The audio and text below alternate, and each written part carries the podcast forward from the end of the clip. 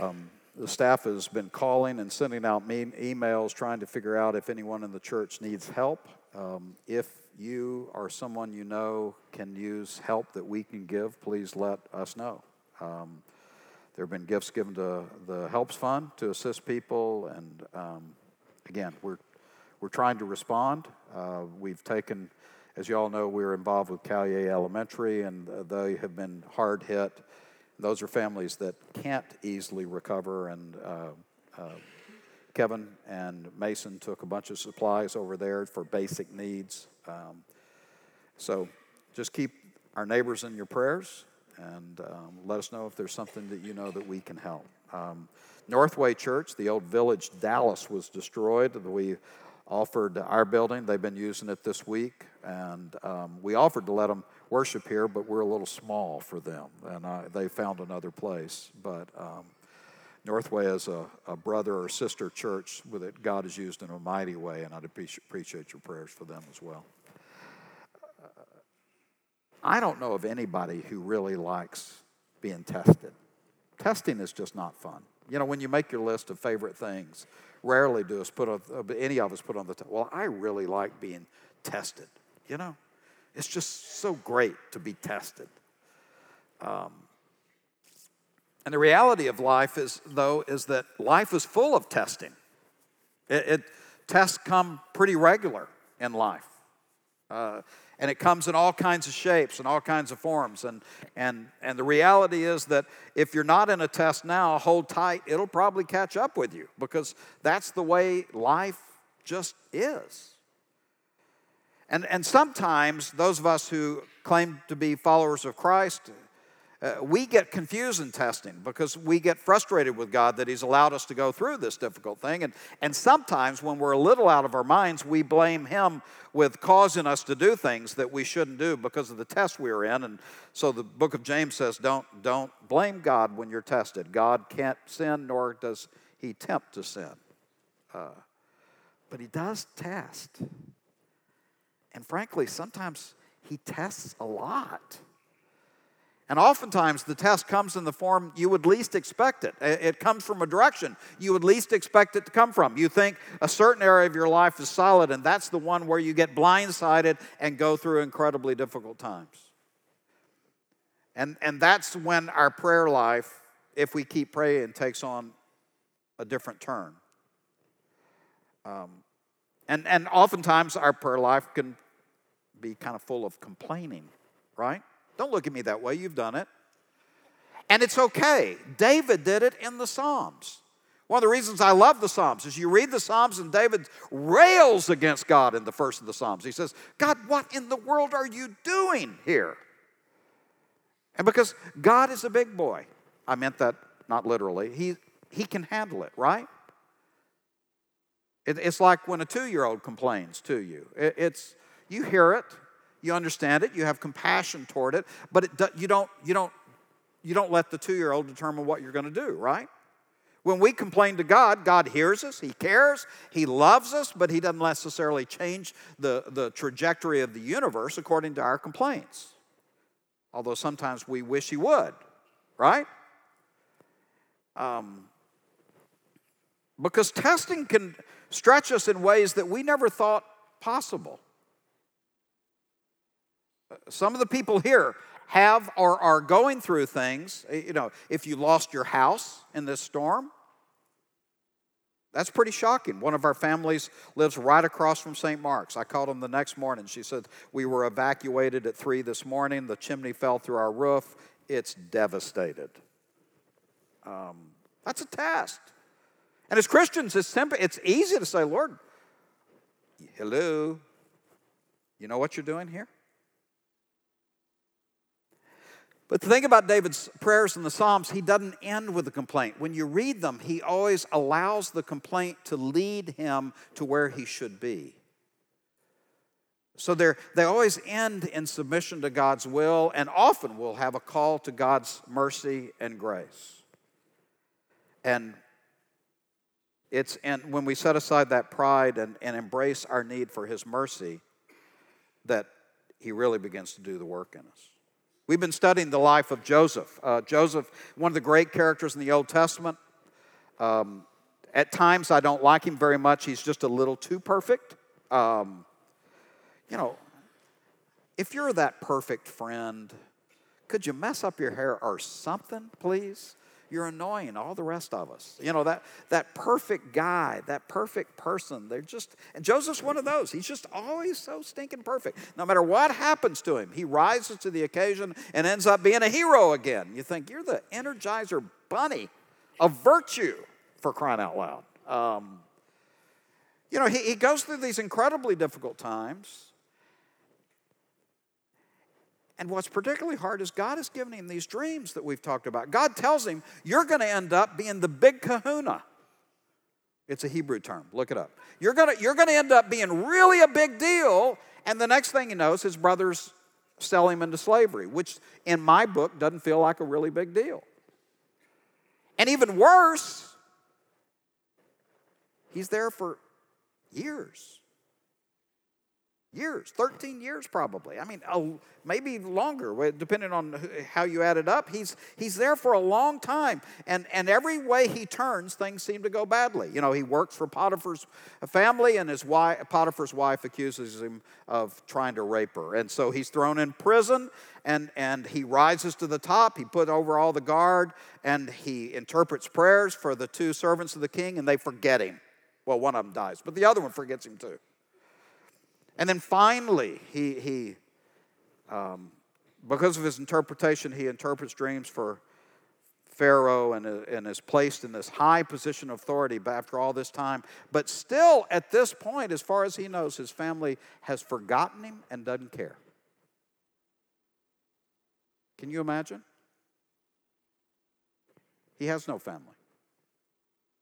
I mean, he's been given a wife and, and I'm four wives, that's a good thing. But, but he's, he, he's, he's totally dislocated from his own people.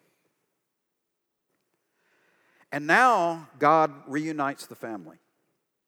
And I want you to look at this story with me in a couple of ways. First of all, I want you to see it as what we learn about Joseph as a model of how we respond to things that are really bad. And, and that's the way most of us think about Joseph. And, and how we see what God is doing in the life of his good for nothing brothers.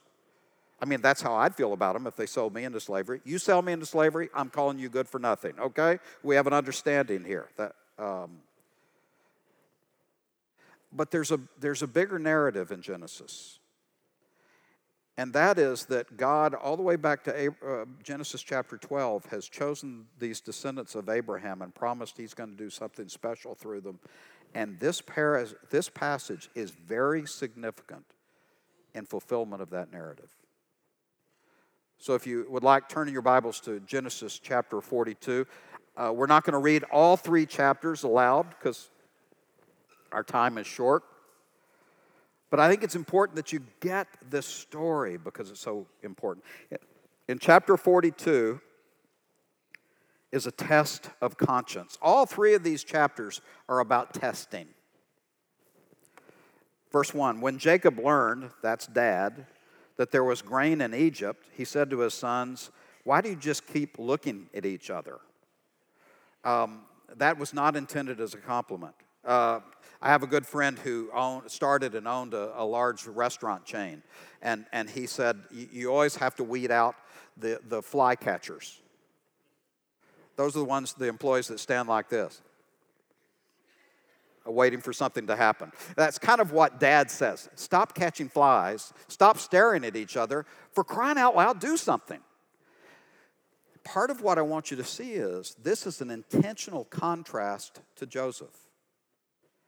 What happens every time Joseph gets in a difficult situation? He, he bears down harder and he has greater results. And every time negative things happen to his brothers, they stare. One of the things we forget about is that we oftentimes separate wisdom from spirituality. We act as though being wise is totally separate from being spiritual because spiritual is kind of otherworldish, right? It's it's you know wearing weird clothes and humming or something. It's we set it aside as kind of unrealistic. But in, in the Bible, wisdom comes is rooted ultimately in walking with God. That's why the book of Proverbs is so powerful. Uh, the fear of the Lord is the beginning of wisdom, and the more we walk with God, the more we understand God, the more we live uh, parallel and, and, and in submission to His plans, the wiser and better our life is. And even people that, that reject God, when, when they choose to live in conformity with what God has commanded us to do, their life is better. Because, because the two in Scripture go hand in hand. Joseph isn't just good at managing things. Obviously, he was gifted. But, but he was also wise. He, he responded to difficulties in a way that in ways that demonstrated his submission to God and his conformity to the wisdom of God. So that when others might have stood around and complained with their mouth open, he kicks it in and does the right thing. That's part of wisdom. His brothers, on the hand, other hand, have chosen to reject God's will, and what do they do? They don't do anything. They probably are blaming other things. That's, that's their foolishness. So, foolishness in, the, in scriptures is, is not just making unwise decisions, it, it's reflecting of rejecting of God because all of truth begins with acknowledging who God is. And the more we divorce ourselves from that, the further we get away from his wisdom. So these two guys, I mean, these 10 guys, these brothers, don't come across as very sharp, candidly.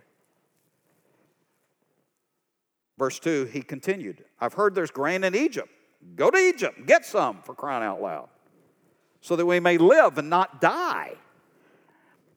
And then 10 of Joseph's brothers went down to buy grain from Egypt. But Jacob didn't send Benjamin, Joseph's brother, by the same mother, with the others because he was afraid that harm might come to him. So Israel's sons were among those whom went to buy grain for the famine in the land of Canaan also. Uh, this family never gets away from the sin of favoritism and envy. It, it it continues to struggle with this. Uh, Jacob was chosen over Esau because of favoritism by his mother. Uh, there, this sin of favoritism and the envy that comes from it continues to haunt them as one of the themes of their lives.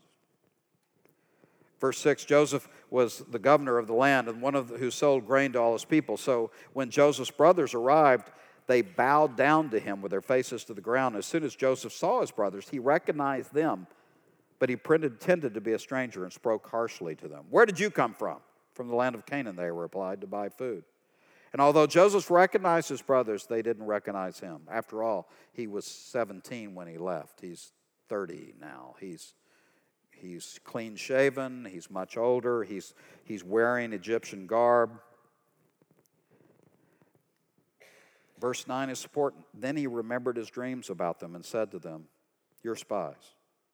You come to see where our land was unprotected. He remembered his dreams. We never get away from those broken dreams.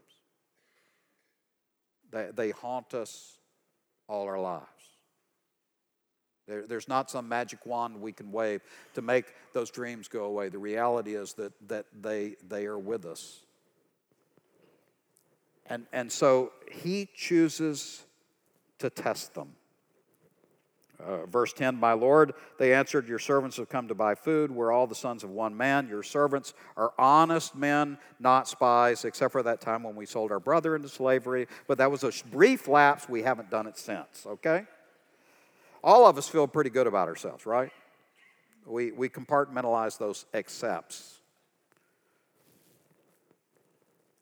No, he said to them, You've come to see where our land is unprotected. They replied, No, no, we, there were 12 of us, the sons of one man who lives in the land of Canaan, and the youngest is now with our father, and one is no more. And Joseph said to them, It's just as I told you, you are spies, and this is how you will be what? Tested. The theme of these three chapters is testing. Joseph has been tested and passed with flying colors. Joseph is repeatedly put in position that he did not deserve, and he continues to respond to his testing with faithfulness, integrity, and hard work. diligence. He, he is a man that just continually, no matter what the headwinds are against him, he continues to step up and do what he knows he should do. And his brothers have kind of gotten by for a long time. And now Joseph said, The shoe is officially on the other feet.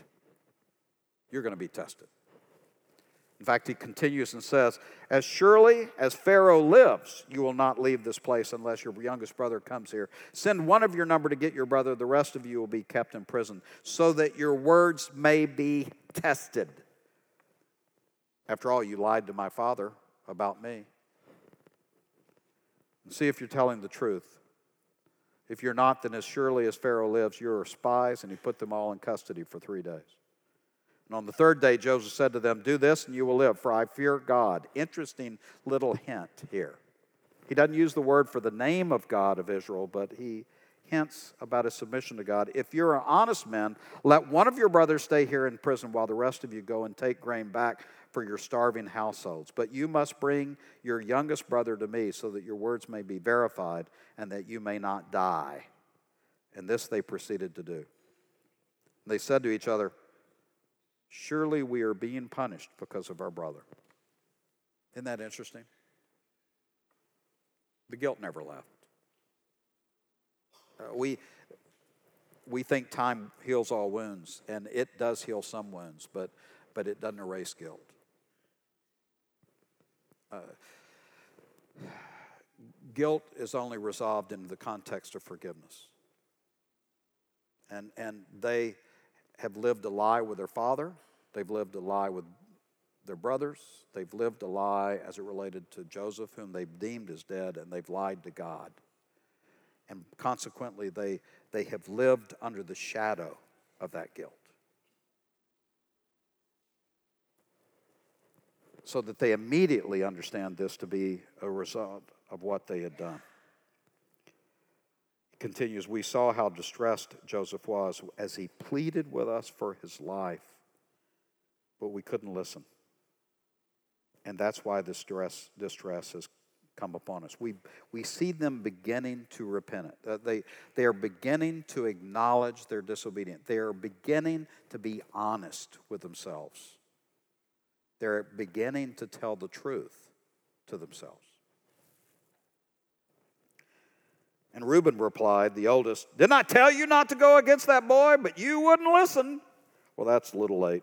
But now we must give an accounting for his blood. They didn't realize that Joseph could understand them since he was using an interpreter.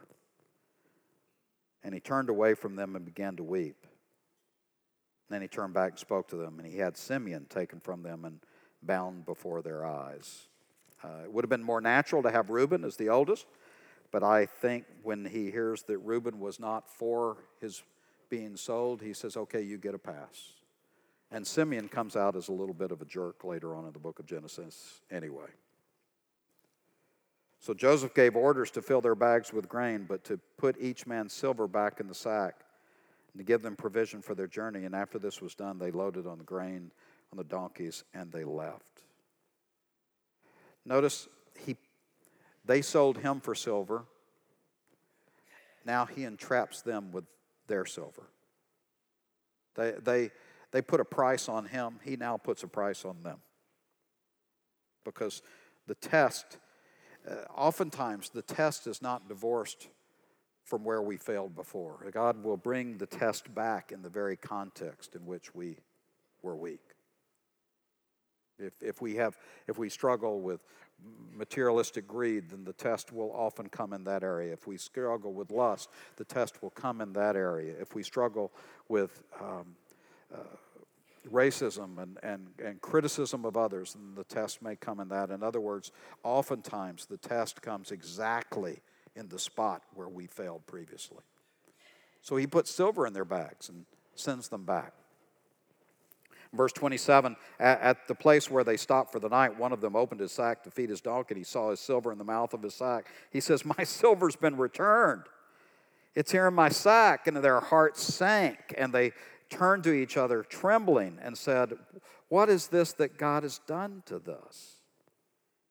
And they came to their father, skipping down to verse 35, and as they emptied all their sacks, there in each man's sack was his pouch of silver. And when they and their father saw the money pouches, they were frightened. And their father Jacob said to them, You have deprived me of my children. Joseph is no more, Simeon is no more, he's in jail, and now you want to take Benjamin back.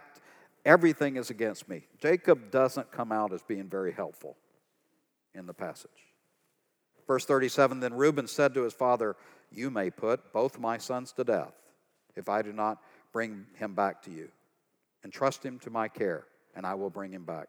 A lot's been written about that with Reuben. First of all, it's interesting that he offers his sons, but not himself. Um, quite noble. Uh, he had sold a brother, so now he's selling his sons. Um, but Jacob said, My son will not go down there with you his brother is dead, and he's the only one left. Notice the favoritism. He has all these other sons, but only Benjamin counts because they are the sons of Rachel. Jacob's still not learned.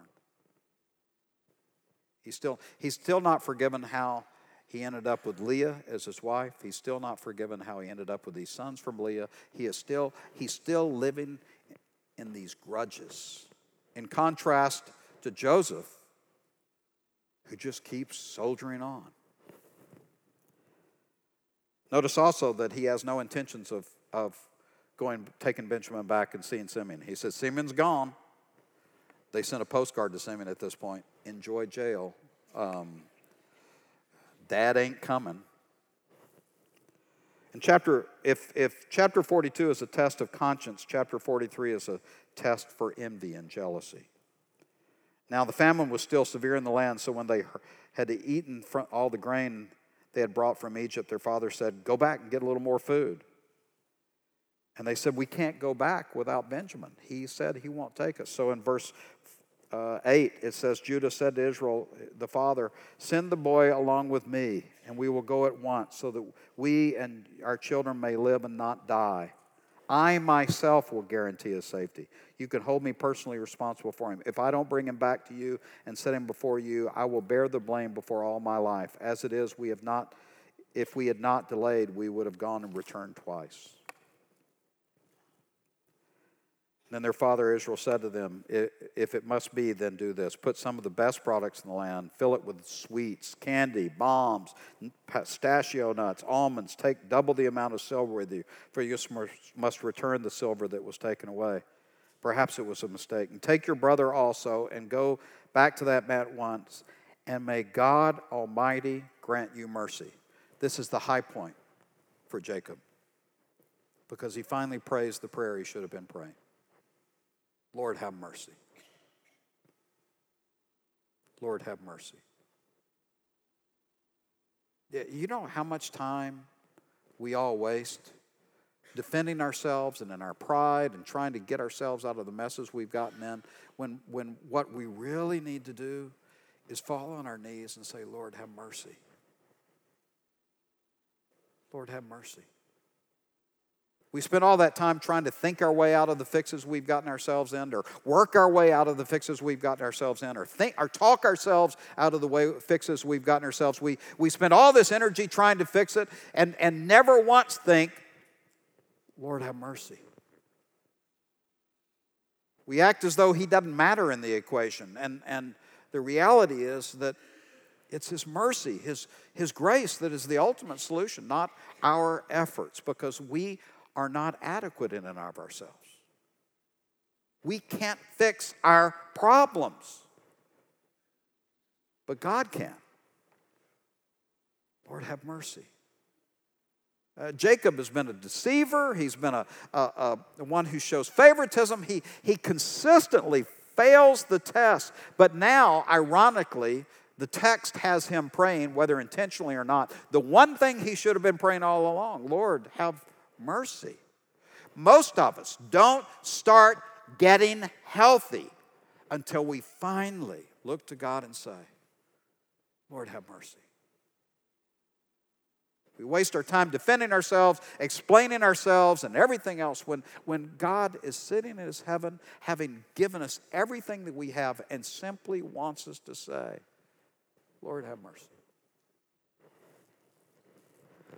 So, unwittingly or not, Jacob finally prays the prayer he should have prayed all along. So the men, verse 15, took the gifts and doubled the amount of silver, and Benjamin also, and they hurried back to Egypt and presented themselves to Joseph.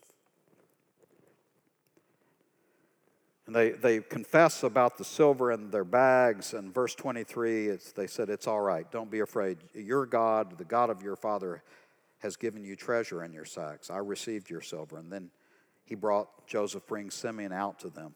And Simeon says, Took you a while, right? Thanks for all those thoughts and prayers. And the steward took the men into Joseph's house and gave them water to wash their feet and provided father, fodder for their donkeys and prepared gifts for Joseph's arrival at noon. And when he came, they bowed down before him. In fulfillment of his dreams, they've now bowed down twice. He had two different dreams that they would bow before him, and now twice they have bowed before him.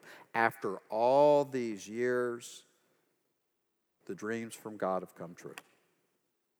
See, we too often shake our fists at God and say, God, you've forgotten me. You haven't done what you said you would do.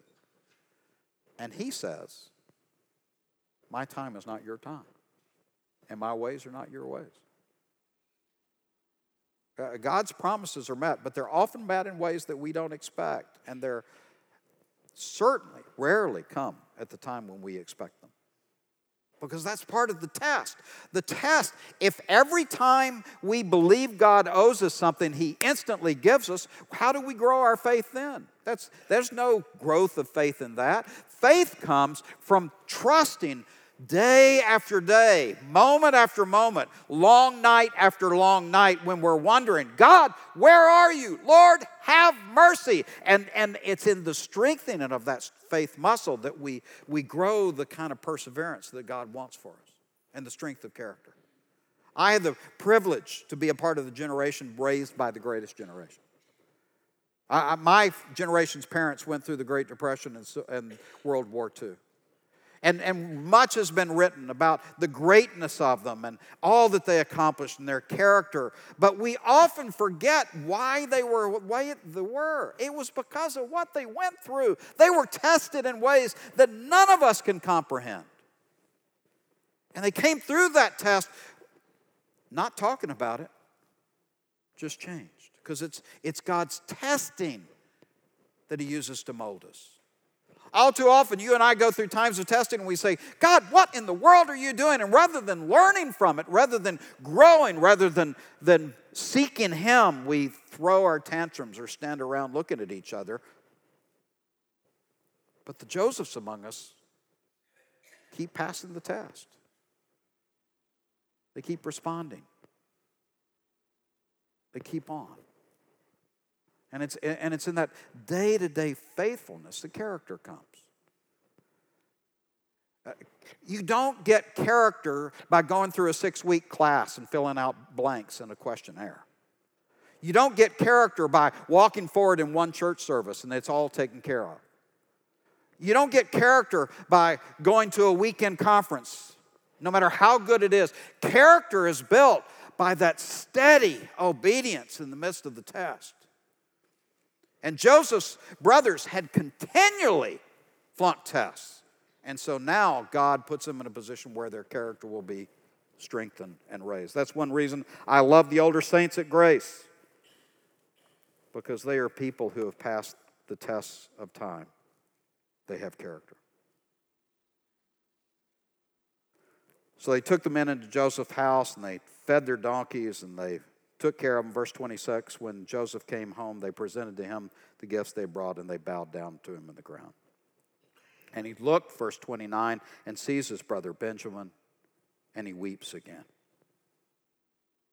He serves them food. They eat alone because Egyptians detest Hebrews. Verse 34 is interesting, though. When portions were served for them from Joseph's table, Benjamin's portion was five times as much as anyone else's. Hmm. See, envy had gotten him into this situation. See, envy says, I'm more important than you, or at least as important. Whatever you have, I should have. And envy doesn't rejoice at God's blessing in other people's lives, it complains that God hadn't blessed me as much. Envy is totally inconsistent with biblical love, and it's why it's listed 1 Corinthians 13. Read the list, it's not part of it. They had failed because of their envy. They, they had failed in their pride. And now they finally understand their need for mercy. And what do they do? When Benjamin gets five times as much food, they enjoy what they got. Because every gift comes from God. They used to call jealousy or envy the green eyed monster. It, it, it, it can consume us because we fail to acknowledge what God has given to us. And the irony is, oftentimes when we're complaining about what God has given to someone else, it causes us not to celebrate what He has given to us. Because all we can see is how God has been deficient in His blessing to us. It is ultimately, it is ultimately a declaration against God that He doesn't know what He's doing. And if you want to enjoy worship, you worship in parts of the world where, relative to us, they have everything to complain about, but in the presence of God, they celebrate His love. They have no envy. Why? Because they're stripped away of everything else and they see just how blessed they are in God. Envy is one of the great curses in our society and sadly, even in our church. They pass the test of jealousy. Chapter 44 this is all 22 years later. Joseph gave instructions to the steward fill the man's sack with food and, and send them on their way and put my silver goblet in Benjamin's sack. So they go out after him, and guess what? There's the silver goblet, and they bring them back. And once again, there's a panic because Joseph has said, The one who has the, stole my goblet, I will put in prison. And they realize the very son that Jacob wanted back is the one that won't come back. And verse 18 begins the turn of the story in a really significant way. Then Judah went up to him and said, Please, my Lord, let me speak a word to you. And he describes the events that we've been reading about how, how God had given Jacob two sons by this one wife, and how one son was gone not knowing it was Joseph, and how this favorite son was Benjamin, and, and how dad didn't want Benjamin to come. And, and if you take Benjamin, it will kill dad. And he acknowledges, sadly, that after all, Benjamin's dad's favorite. And verse 33 is fascinating. He fin- finishes by saying, Now then, please let your servant remain here as my Lord's slave in place of the boy. And let the boy return with his brothers. Because how can I go back to my father if the boy is not with me? No, don't, don't let me see the misery that would come upon my father. And compassion has entered the house. He cares more about what it will do to his father than he cares about slavery for himself. But don't miss the most significant thing. Judah offers himself in Benjamin's place. Because, see, it's the tribe of Judah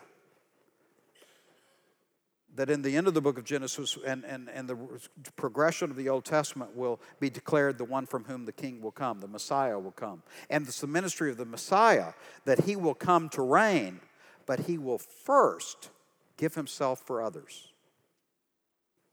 Uh, Judah is a picture of what his descendant, the king Messiah, will ultimately do. The king Messiah will step up on our behalf when we need mercy, and he will say, Father, take me instead. And it's a perfect picture of the ministry that Jesus will have and has had and will have in the lives of all who confess their need for a Savior and embrace Him. And this, this passage is intended to show that Judah is beginning a trajectory that will culminate in the birth of the King, Messiah, who calls for God to have mercy and take him instead. See, life is full of tests, and how we respond to that test will have a great deal to do with how we grow to be people. And as Christians, those who have placed our faith and hope in Christ, part of what we do is in the midst of tests, uh, we like Job, though he slay me, yet will I trust him. Though, though the things are hard, I will continue to trust him because I know who my Savior is. But this is also a story that we'll never do it perfectly. We're never enough. And God has even provided for our weakness that in our inadequacy, a son of Judah will be adequate. And, and he will do what we could not do live a perfect life and pay the price for our infidelity so that we might join him in his resurrection. This is a story about how we can develop character, how, how we can be people like Joseph because we stay faithful in the midst of tests. We, we call out to God in our need for mercy. We continue to be faithful and look to Him even when things don't seem right. We trust His promises even when it seems as though He's forgotten us. But it's also an illustration that what God promises, He never forgets. And even when it looks awful, God is still at work accomplishing His perfect plan. And that's why we can trust Him. Please pray with me. Father, we confess that we struggle with trusting especially when things are hard. Thank you that you don't let your people down. And help us to be faithful in the test. It's in Jesus' name we pray. Amen.